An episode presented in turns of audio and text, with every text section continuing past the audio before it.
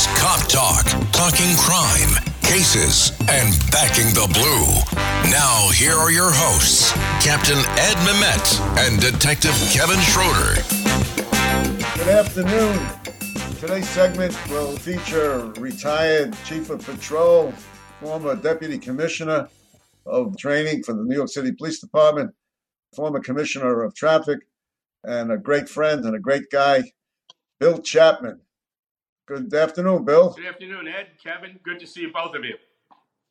Good afternoon, Hey, Bill, Bill. can Thank you for coming. Bill, can you give us some of your background before we get into you know the nitty gritty? Because you're such an interesting, illustrious figure. Well, because I couldn't hit a curveball and uh, play for the Brooklyn Dodgers, I decided to try a, a different color blue, the NYPD, which was the best move I ever made in my life. Started in 1968, working in patrol in the 2-3. Was lucky enough to pass a couple, had a couple of good Saturdays. Got rose to the rank of captain. Worked in the PC's office as the exec. Was the CO of the 8-1 in the 113 precinct. Got to be CO of the 12th Division in Crown Heights. Then the CO of Patrol Borough Manhattan North.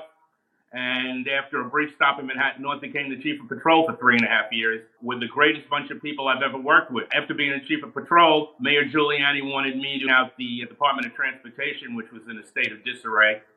And I spent two years over there trying to figure out how we can make the city more accessible for vehicles, pedestrians, and tourists. Got bored with that, went to Bridgeport for five years to be the chief of police up there. And Ray Kelly called me after my fifth year in Bridgeport and asked me to come back and take my 30 years of NYPD experience and apply it to training and became the deputy commissioner of training for four years until I found out people were telling me I worked with their grandfather. And then I figured it was time for me to go after that.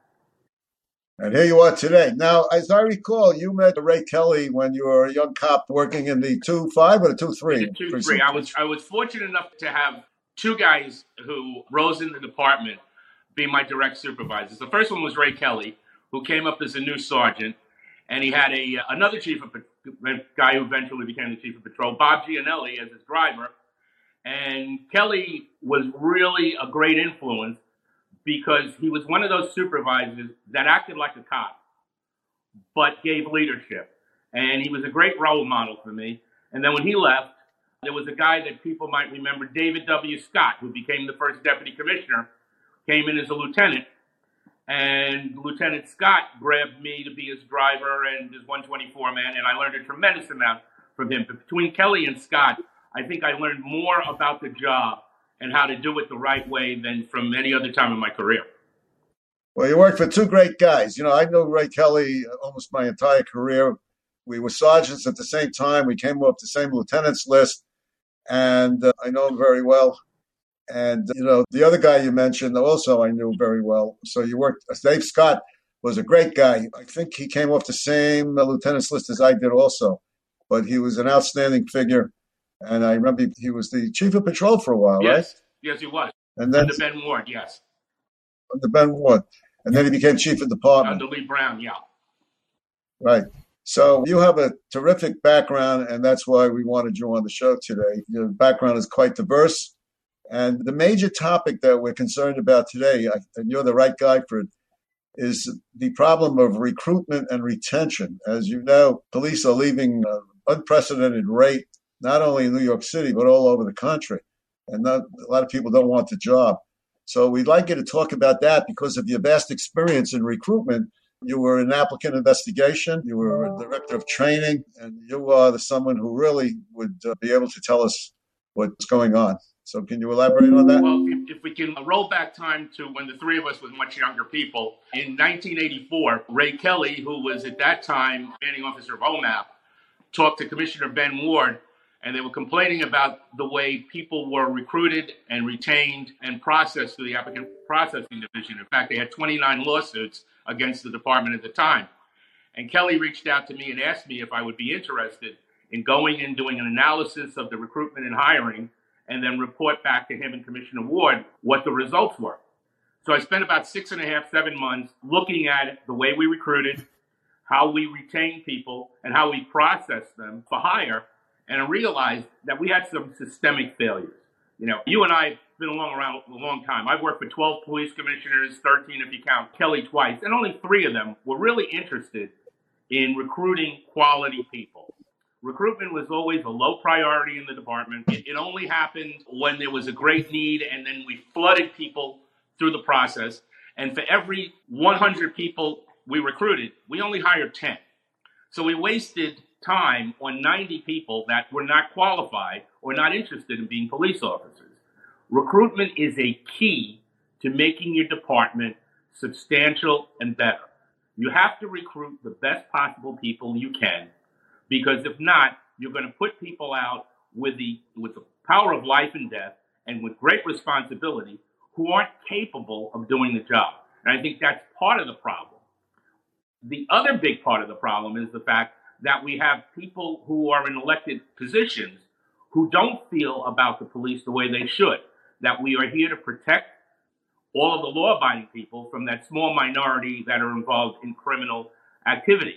And when, when you have elected officials who are responsible for hiring police commissioners and police chiefs who aren't interested in improving the quality of people coming into the department, you wind up with street corner recruitment. You wind up with people coming in who really aren't fit for the job or aren't suited for police work because it's very stressful and dangerous, and they leave in vast numbers. Add to that a political class of folks who are just anti police and are either speaking out of ignorance or hatred, and you, you diminish the number of people that are interested in policing. And where we've gone wrong over the years is we haven't gone out and brought and attracted those people who are really best qualified and best suited for police work. We've done a, a way of blanketing large number of peoples or addressing fake issues and saying we need more diversity. No, we don't need more diversity. We need more quality. And if you get quality, as we found out in the 1993 recruitment drive that Ray Kelly supervised, you will get diversity because there are smart people and people who would make good police officers in all racial groups. It's just identifying them, attracting them, and bringing them into the system.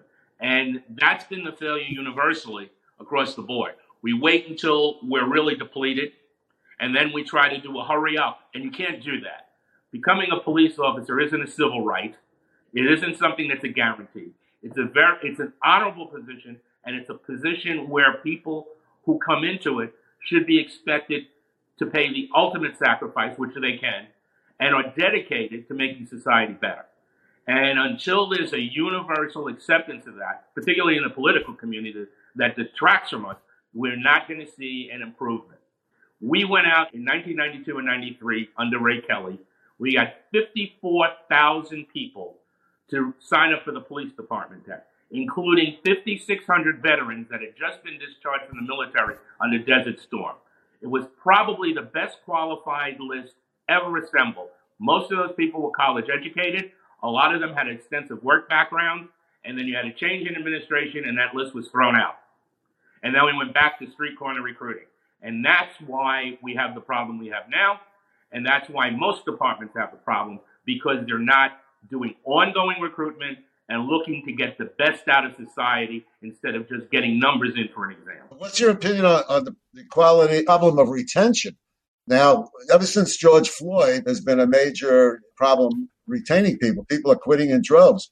What's your opinion on that? But on the political level too. Well, yeah, I have a daughter who's a police officer, and you know, well, we can go back to the days of Mayor Lindsay, and, and, and you know, people talk about morale, and morale. I can't remember even when we got our back checks or when we got our very little supplement checks when we retired, where the morale is good. Morale has never been good because policing isn't playing for the New York Yankees. Policing is a tough place. And the only people you can really count on are those who work with you. We don't retain because we don't treat our police officers with the respect that they deserve. And that's an internal problem from management, from the chief level, from the elected official level.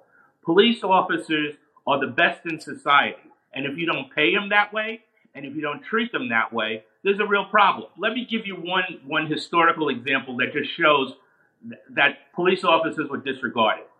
There was a time when I was chief of patrol when the precincts were starting to fall apart because they were all buildings and they weren't being replaced. And PBA delegates were coming to me saying, you know, we don't have toilet paper in the precincts. Yet a chief who was inside one PP and probably never left unless he was going home was having his office and complex wood paneled with new carpet. That shows a mindset, and, and I'm not saying it's universally the same, but the reality is if you don't think about your police officers who are out there every day and you equip them the best you can and you pay them the best you can, they're going to look for other opportunities. During the, when I did the hiring, there were always that group of people that lived on Long Island that said, I'm just taking this job until Nassau or Suffolk County Police call. Why? Because they pay better and they treat their cops better. You have to treat your officers with respect because they're the backbone of the department. That's not happening. They've taken away qualified immunity. They pay them like entry level peasants. When you do that, you're showing a disrespect for police officers, and you can't expect them to want to stick around and be abused. Kevin, do you have any points you want yes. to make? When I, I, came on January of 1985, we had 2,500 guys and girls in the okay. I'm sorry? I made a yeah. choice, Kevin, in getting you. Good. Yeah. so, exactly. So we had a big class. And back then, like you said, Bill, you know, guys and girls maybe left, maybe lost 10, 15% due to Suffolk County, Nassau County, you know, going for more pay. Maybe the community treated them better than city, you know, folks were at the time. But today, day and age, the classes are down to five, 600, maybe 500. And there's guys and girls quitting not to go to Nassau and Suffolk or the fire department. They're just quitting to go to another career because they're done with it. Why? Because the manpower is down. So everybody's being forced to work overtime. No one gets a day off. Now, back in my day, I loved overtime. But today's day and age, it's a little different. I mean, I have a son on the job as well, and they love the overtime because they got to pay bills, and but they can't get a day off, and, and it's just and the morale is horrible, and everyone's overworked, over, you know, understaffed, and it's a shame. So today, again, you know, you're losing ten or fifteen percent, not just to go to Nassau and Suffolk County or the fire department, basically just quitting and going to work at Home Depot or wherever. And that's what I think is going on right now with the recruitment and the retention. Well, you're absolutely right, Kevin. When I came back to be the deputy commissioner of training, well, let me go back. When I was chief of patrol, I was handed a gift 5,000 officers. Nobody liked David Dinkins as the mayor, but he was responsible for the 5,000 cops that came on in who really made a difference and made Bill Bratton and CompStat a success. Right? What happened after that, because I had 21,000 people when I was the chief of patrol. When I came back in 2007 as the deputy commissioner of training, Bob Giannelli, who was a cop with me and drove Ray Kelly, was the chief of patrol. Bob came in, sat down in the, in the office with me, and he said, You know how many cops I have on patrol? I said, Nah, I have no clue. 13,000. So the level on patrol had dropped from 21,000 to 13,000. And I looked to see what the history of that was. And unfortunately, when Mayor Bloomberg took over, the police department was functioning really tremendously in reducing crime, continuing continuing that crime reduction from, from when CompStat started in 1994-95. And Bloomberg would say at each state of the city, well, I'm rewarding the police department. Commissioner Kelly would like more cops, but we're cutting the head count and he cut the headcount each time we reduced crime. Now, I'm not faulting the mayor, and I understand his point of view, which was, hey, wait a minute. If crime is going down, we don't need as many cops. Well, that's not true because then Kevin can't get a day off and he gets burned out because he's got to do four hours extra overtime at the end of each tour. And instead of putting out seven or eight sectors in a precinct, you're putting out four or five. You're not giving the people the service that they're paying for. You're not giving cops an opportunity to take a deep breath because they're running around chasing 9 11 jobs. And as a result, what you're running up against is a department that is functioning beyond its ability, and you burn people out, and they don't want to stay. I mean, what we really seem what we really seem to get away from is the fact that you can't run a department based upon well, if they're successful, less is more. That's not the case because see now we don't have enough police officers to cover the sectors as they should. We can't put people out on foot posts. So we can't do the things they used to do in 1980, from 1980, January 85 through this January of 88, we were hiring 2,000 people every six months. Yeah. Yes. When I came back as deputy commissioner of training, we shut down the academy for a year because we weren't hiring anybody because the attitude was, hey, wait a minute, we don't need this many cops. Well, once you start saying you don't need cops, you're making a tactical mistake. And as a result, the cops now have inherited this smaller department. We've had 9 11, which requires a whole new way of doing policing because we have to have a counterterrorism and intelligence division to look to make sure we don't get attacked again. And you still have the needs of patrol. So we haven't been able to replenish our ranks. And then we spent eight years with a mayor who ran on a on a platform of hating police and disrespecting them to the point where people are saying, "Why should I put up with this? I can go someplace else and make money and support my family and not put my life in jeopardy." That brings me to another point: the current state of the department today. Do you oh. really want to go there? yeah, of okay. course. Let's, you know, I'm trying to remember. At some point, we had eight bureau chiefs, and I think nine or ten deputy commissioners. We have something like 14 bureau chiefs now, and over 20 commission, deputy commissioners. I would think you could eliminate two thirds of positions and take that money and hire more cops and put them on the street, because we have increasingly gotten more bureaucratic and hired more people in political positions or made jobs for them. That doesn't exactly work, number one. Number two, you have someone who is in charge of the department who really, I don't think, has been given an opportunity to show what she can do. She's certainly a more articulate than the voices at City Hall. She's certainly someone who comes highly respected from her work in Nassau County. And the critics who say she hasn't run a department as large as, as the NYPD, so therefore she isn't qualified. I'd remind all of them that everyone who became the police commissioner came from a smaller entity. So we have to make sure we're looking at that. But we have an issue with the interference from City Hall. We have four members, former members of the department in City Hall a former chief, a former captain, a former inspector, and a former sergeant and they can't seem to get out of their way and let the police department be run by the police commissioner. Rudy Giuliani, who was a very hands-on mayor, let both of his police commissioners, Bratton, well, all three of them, Bratton, Safir, and Kerik, run the police department. He was not intimately involved in the everyday functioning of the department.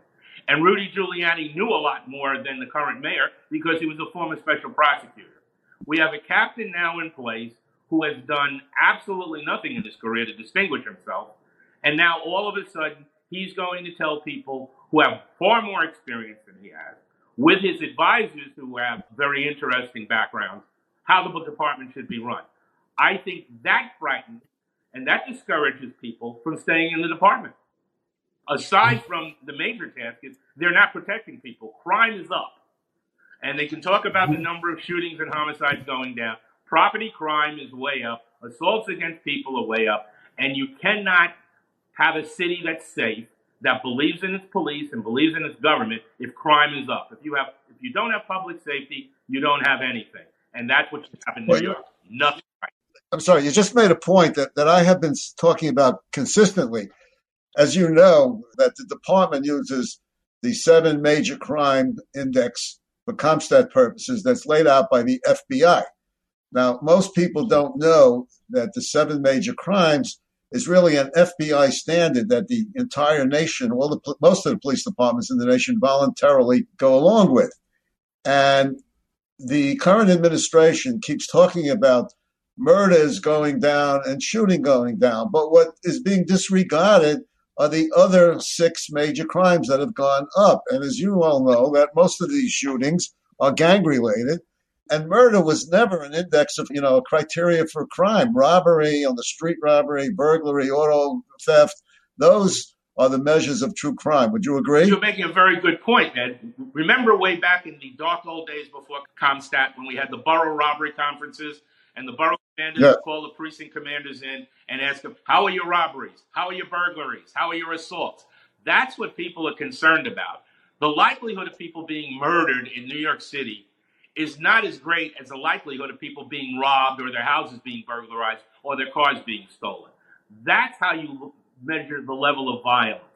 And the, the reality simply is it hasn't been addressed.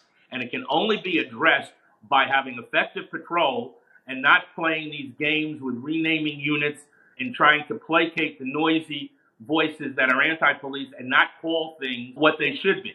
We need plainclothes anti-crime people who have the advantage of stealth out on the street to interdict guns and to prevent those people who are going to commit crime from doing it through omnipresence.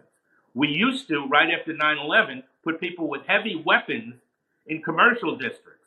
Not only would that prevent or discourage terrorism, it would discourage the people who are now breaking into businesses without any concern whatsoever from doing so. They serve as a visible deterrent. We don't have that anymore. And when the seven index crimes are discounted and saying, well, we took X number of guns off the street, well, that doesn't help the person who's just been robbed at night point.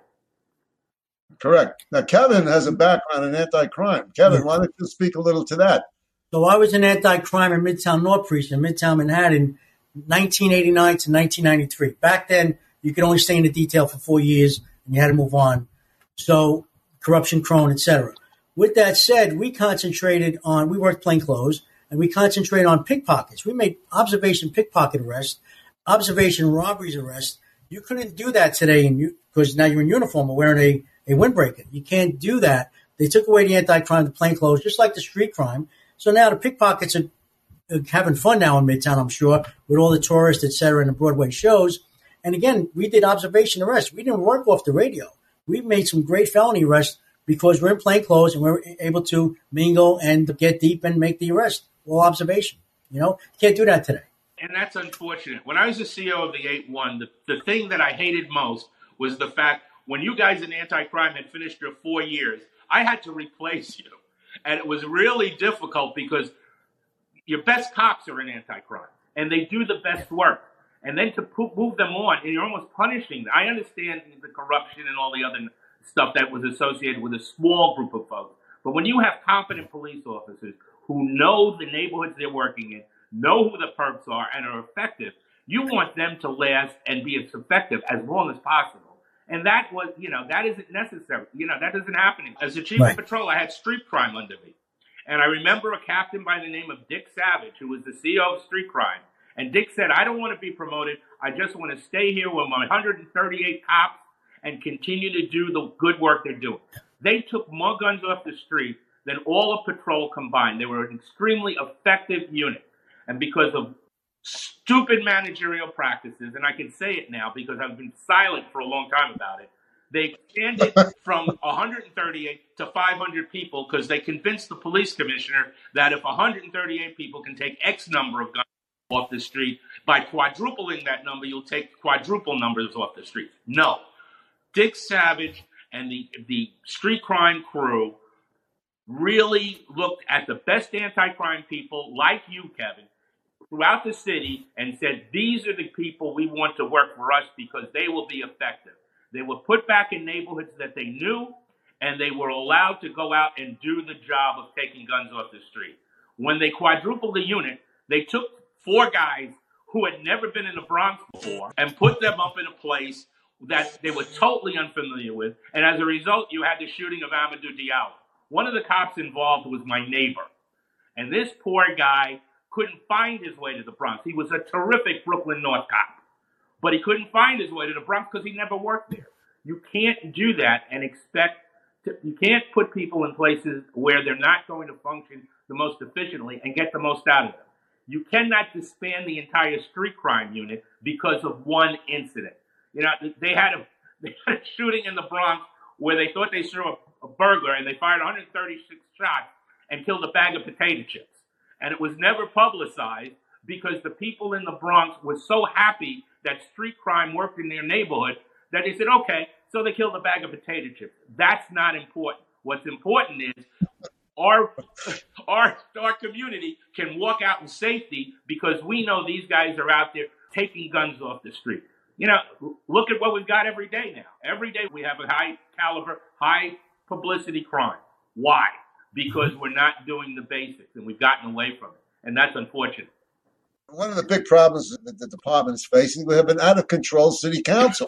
they passed they, they passed the chest compression law. They took away qualified immunity. How does a cop make an arrest if you can't use your hands? You know, I'm sure this is a big problem where cops don't know what to do. You struggle with the guy and you got to worry: Am I going to crush him? Am I going to have a chest compression? You know, and then the qualified immunity is scaring the hell out of everybody. So there's no support from the city council. Well, if, we have some self-inflicted injuries too. You know, let me get to the city council in a second because I have a lot of complimentary things to say about those folks. But the reality is, if you remember when they started taking action against the chest compression, they had a video that was put out by the training bureau of seven or eight minutes telling you exactly what you could not do. That is not what training is about. You don't tell cops what they can't do. You give them instructions so they can do their job more efficiently. Not say, you know, this was put out by lawyers to do CYA, to make sure that they reduce lawsuits. This was not there to protect cops or to get them to handle perps in a more delicate way if we need to do that. If you break the law, you're on your own. Whatever happens to you beyond that is a self inflicted wound, and you shouldn't go crying later, well, the police officer didn't give me his business card or whatever.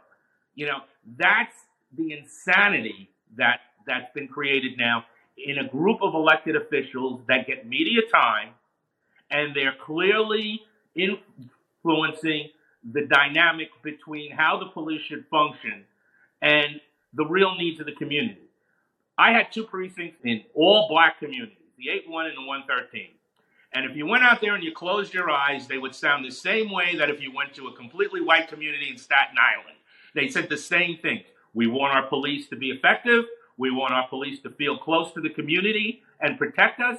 And we want to make sure that when we call the police, we get the proper response. Those are not the people you're hearing now. They're the silent majority. What you're hearing now are for these folks that want to defund the police. Kelly, when he, in his infinite wisdom, had a day of inviting the city council to the range to show them how we were preparing people in the best way we could in terms of firearm training, because there was a lot of criticism of the council then, and they're not nearly as wacky as this council is now. This is 2008. And one of the bright lights there, who is now a highly elected city official, said, I don't understand why the police don't shoot to wound people. Why don't you shoot them in the leg or in the shoulder?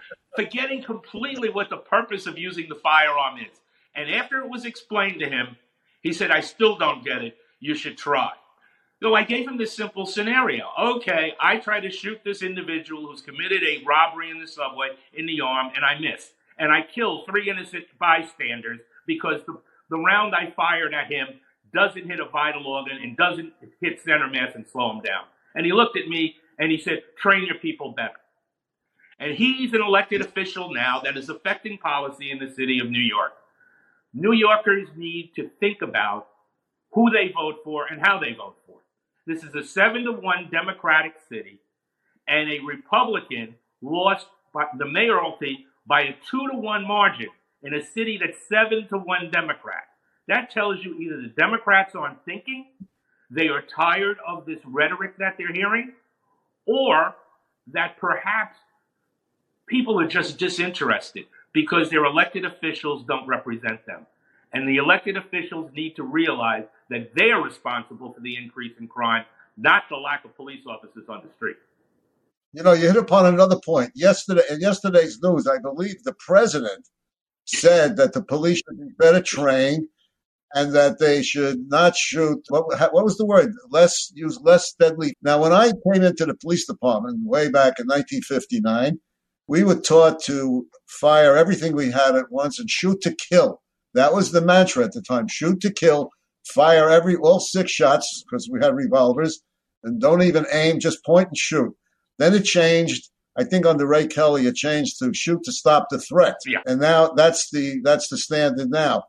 Now, this balloon says now we should not use any force. Well, how, how does a police officer make an arrest when you're dealing with a violent criminal and you can't use any type of force? I mean, it's absolutely ridiculous. So that's what we have to deal with, what cops have to deal with today. It's coming right from the White House. Well, you, you, you have to realize that people who have not done policing don't understand what we do and how we do it. You are not out there to be a referee and decide whether you know whether the perp and the arresting officer are, are, are fighting by Marquess of Queensberry rules. You know, you're out there to protect the good people and to remove those people who were involved in criminal activity from society. And that's not easy. You know, hello, Mr. Drug Dealer, please don't, you know, deal your drugs today. And if you don't mind, get in the car and put these handcuffs on. That's not the way it works. And people don't understand that. Those folks who watch all of this excitement where they, you know, solve a homicide in TV in an hour, or, you know, you, you have these wonderful romanticized police officers who are in these fictional stories. That's not the reality of the world. The reality of the world simply is there are people out there doing harm. And police officers fire to stop the threat, but they also fire center mass. You had a six shooter as I did. And I remember my firearms instructor saying, because we were put out right after there were, were major riots in the city, you got six shots. If you don't take down your target in six shots, then you don't deserve to be a cop because you should shoot well enough to stop that threat. And what does that mean? That doesn't mean shoot them in the arm or shoot them in the leg. You know, you hit people in the arm and the leg with a nightstick. You shoot people center mass because you stop their threat. And if you can't understand that, then perhaps you shouldn't be in elected office. You know, that's a reality. And I don't get too excited about anything that an 80 year old man says because I'm almost 80 and I don't pay any attention to some of the things I say. So I don't worry. I, I, I understand this need for people to think that, you know, there are police who aren't serving the communities as well as they should. And that's our self inflicted wound. We have people in policing that don't belong. Maybe it's good that some of them leave. But the reality is the vast majority of people who put on that uniform every day and go out to protect their communities are darn good people who are out there trying to do the best to keep their communities safe. And if they have to take, use deadly physical force, then they should be given the benefit of the doubt until proven otherwise.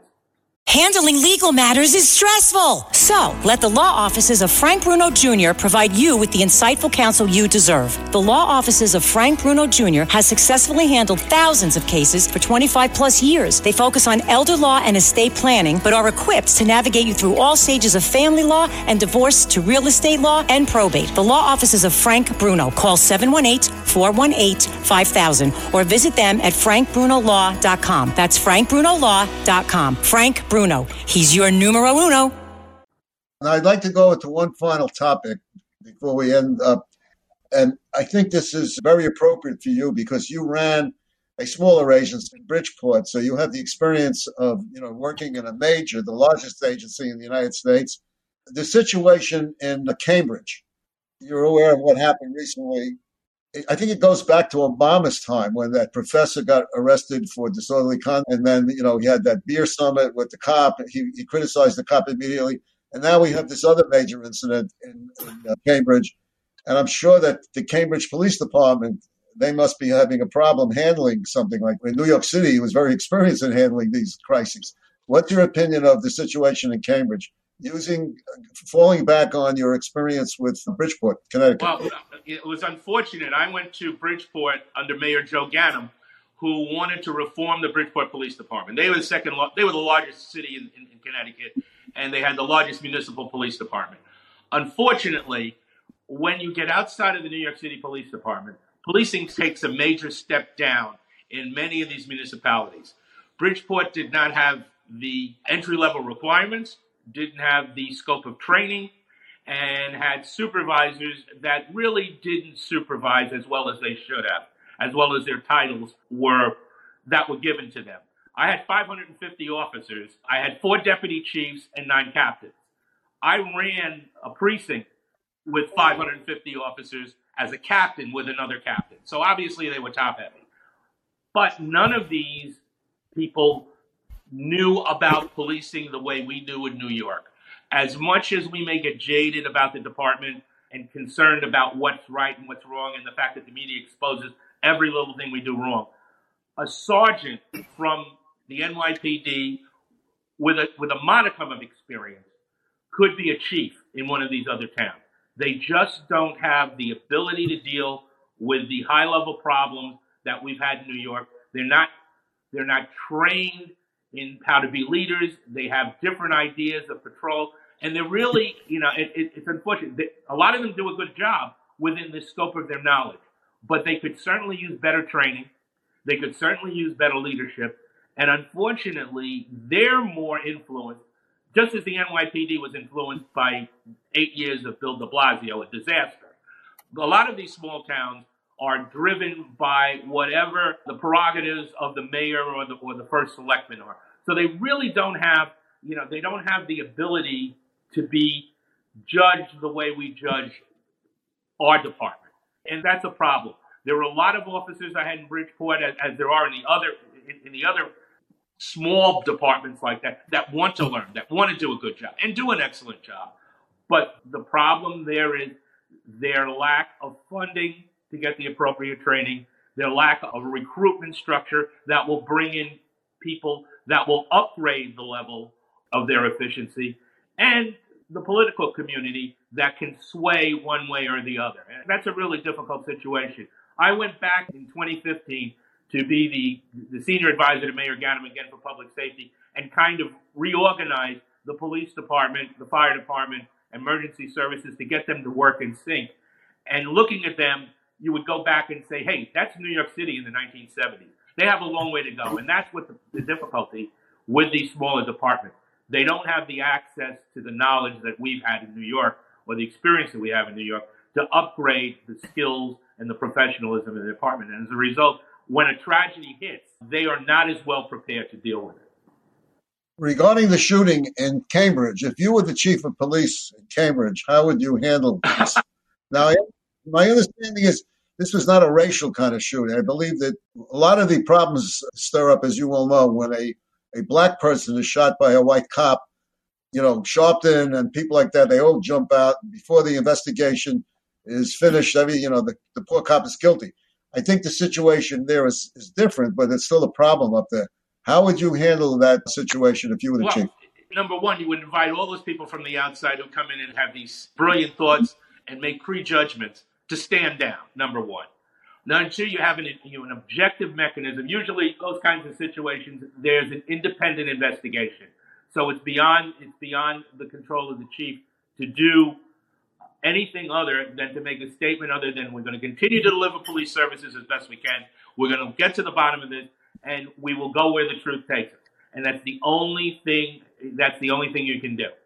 Other than doing that, you're prejudging and you're setting up a situation where it becomes us and them. The reality is the police still have to continue to function, and the community still has to live and respect with the police. As I say, it's a marriage where there's no divorce. So whatever the issue is, and the, the terms and the conditions of the investigations result, that's what will be followed. In the meantime, there should be no mm-hmm. rush to judgment, and we should go on living in the community as we have before this incident. We're cognizant of it, but nothing will happen until we get the results of an objective investigation.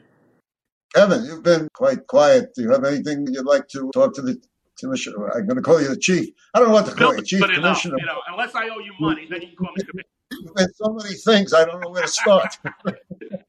no, uh, the commissioner is doing a great job, and uh, you know, I wish I knew you back when I was on the job, and you were on the job. I wish we knew each other. But again, this has been great. You've been very informative, and thank you again for being here with us today. You know, Bill's father was a cop, right? He was a housing, housing cop. cop. Yeah, he's he's probably the reason why I went into policing because of the fact he would come in and talk about some of the things that he wanted to do in policing. And it was sort of like, yeah, well, why can't you do that? And he says, well, because I'm not smart enough to pass the sergeant's test. So that was the first goal. And each promotion, while my father was alive, he would call me up and say, all right, you did it again. Now let me see what you're going to do now that you've got this new rank. So if I had people like you and Kevin with me, we probably would still be there making the department run the right way. Yeah, I agree. You know, I agree. What's interesting is when Kevin was a little boy, I mean, I'm sorry, when Bill was a little boy, I was a young cop in the 79th precinct where he lived, right? Halsey between Throop and Sumner, yes. right. And I was in the 79th precinct for three years. I came in a job in 1959. You came in about 10 years later, right? Yeah, 68, yeah. Uh, and it would be interesting. Who knows? Maybe I kicked your butt, you know, when you were a young kid. I didn't, you know, I didn't even know it was you. you know. well, if, if you saw a kid delivering the daily news out of a little red wagon, that was me making money at, at a very tender age. No, that's great. And you know who I became very friendly with? Do you remember Henry Bramwell? Yes. Henry Bramwell was a Republican. It was a rarity. He was a, re- a Republican in that neighborhood, and we became very close. And he became a federal judge later on. And he was a great guy, and, and he sort of mentored me, put me under his wing. He was just a nice, decent guy, you know. So I wanted to tell you that. I figured maybe you were from the neighborhood. Well, it's it's funny that whole neighborhood was, was call it the Little West Indies because people had migrated there from either Jamaica or Barbados or one of the Caribbean islands, and there were you know the pharmacist down the block at, at Sumner Avenue, Julian was a Jamaican. The guy around the corner who who ran the grocery store was from Barbados, and it was a very interesting community because everybody there was looking to be upwardly mobile, and the idea was to be Right. establish yourself there and to move to Queens where the rich people were. And if you may remember on Fulton Street, the law firm of Fleary, Gibson, Thompson. yes, I remember. Well, Paul Gibson was my uncle who became the first black deputy mayor in the city. George Fleary became a federal judge.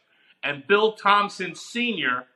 is the father of Bill Thompson Jr., who had aspirations of being mayor. So, you know, you got the gene for success out of that neighborhood. And people, there were a lot of good people that came out and, and made contributions to the city because we love the city. You know, Bill, what is your thoughts on possibly the department going patrol anyway, going 12 hour tours?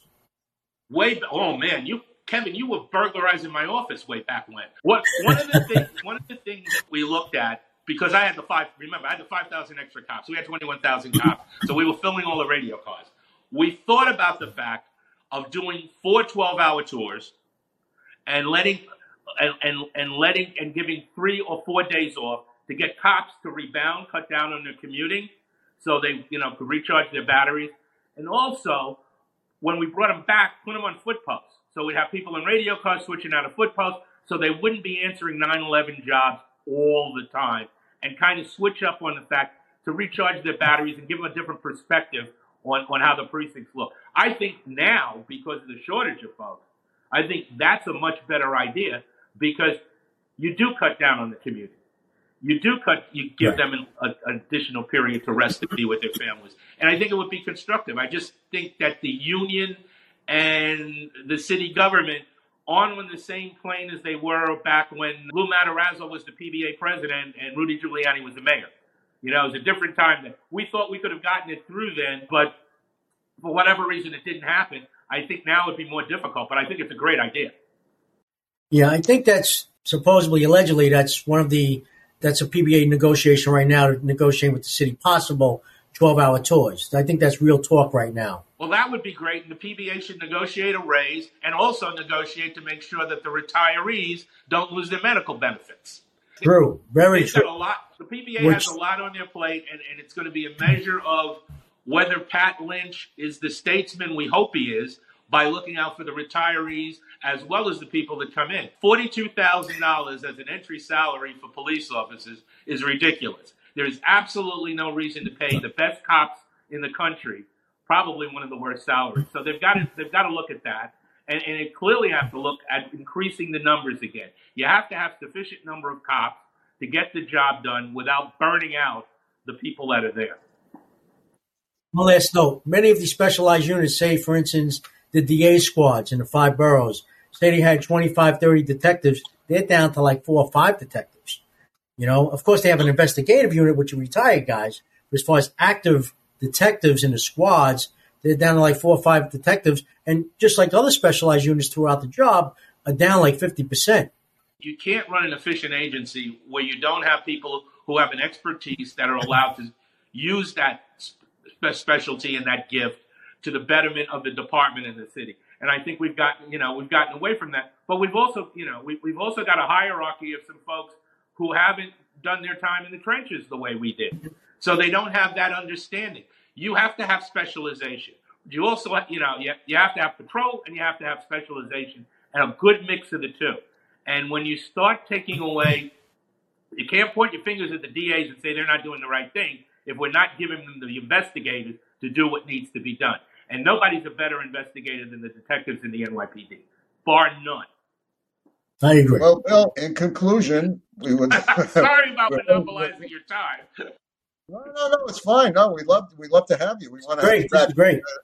We want to have you back again. But in conclusion, is there anything that we haven't covered that you would like to say before we conclude? Well, I think I think the- police work in general, but police work in the United States, actually, police police work around the world, internationally, and, and the United States. Well, I, I think the two of you, you and Kevin, represent the best in policing. You've dedicated your entire adult lives to making the people of the city of New York safer, and after, and even after retirement, you still look back at the department that you work for, dedicated your life to, and love in a sense of helping those who come along afterward. One of the things that I think we are very much, I'm very grateful to Dave Scott and Ray Kelly, as a number of other people, Bill O'Sullivan, Tom Gallagher, a lot of people that I work for, because they took the time to teach the job the right way. And when you go to say thank you to them, as I did quite often, they said, no, pass that along. I think what needs to be done more than anything else, if you're going to keep policing as a noble profession that it is, is to make sure that those who have the knowledge now pass it on to those who come afterwards. It makes for a better department, it makes for better executives, and it makes for a city that is safer because they have the absolute best practices historically and currently that you can get. There is no substitute for the lack for police experience no amount of education, no amount of publicity. You need people that know the job. And for all of those departments out there that are looking at their senior pe- people and thinking, well, they're a little older and slower, yeah. Tom Brady's the best quarterback in football. Had a bad game, but what he knows could help every other quarterback in the NFL. What the retiring people and the senior people in policing know is invaluable. And it's incumbent upon the good managers in the agency to make sure that that knowledge is passed on to those who come afterwards. Well stated. Well I couldn't said. have done better myself. well said. And with well that, we, we really appreciate your appearance today. We hope to see you again. I know you're going on vacation. Enjoy your vacation, and please come back again and enlighten the world about police work. My pleasure. You guys are the best. I'll come back more suntan, and I can tell you about the Caribbean. Thank you, Commissioner. Thank you. Thank you.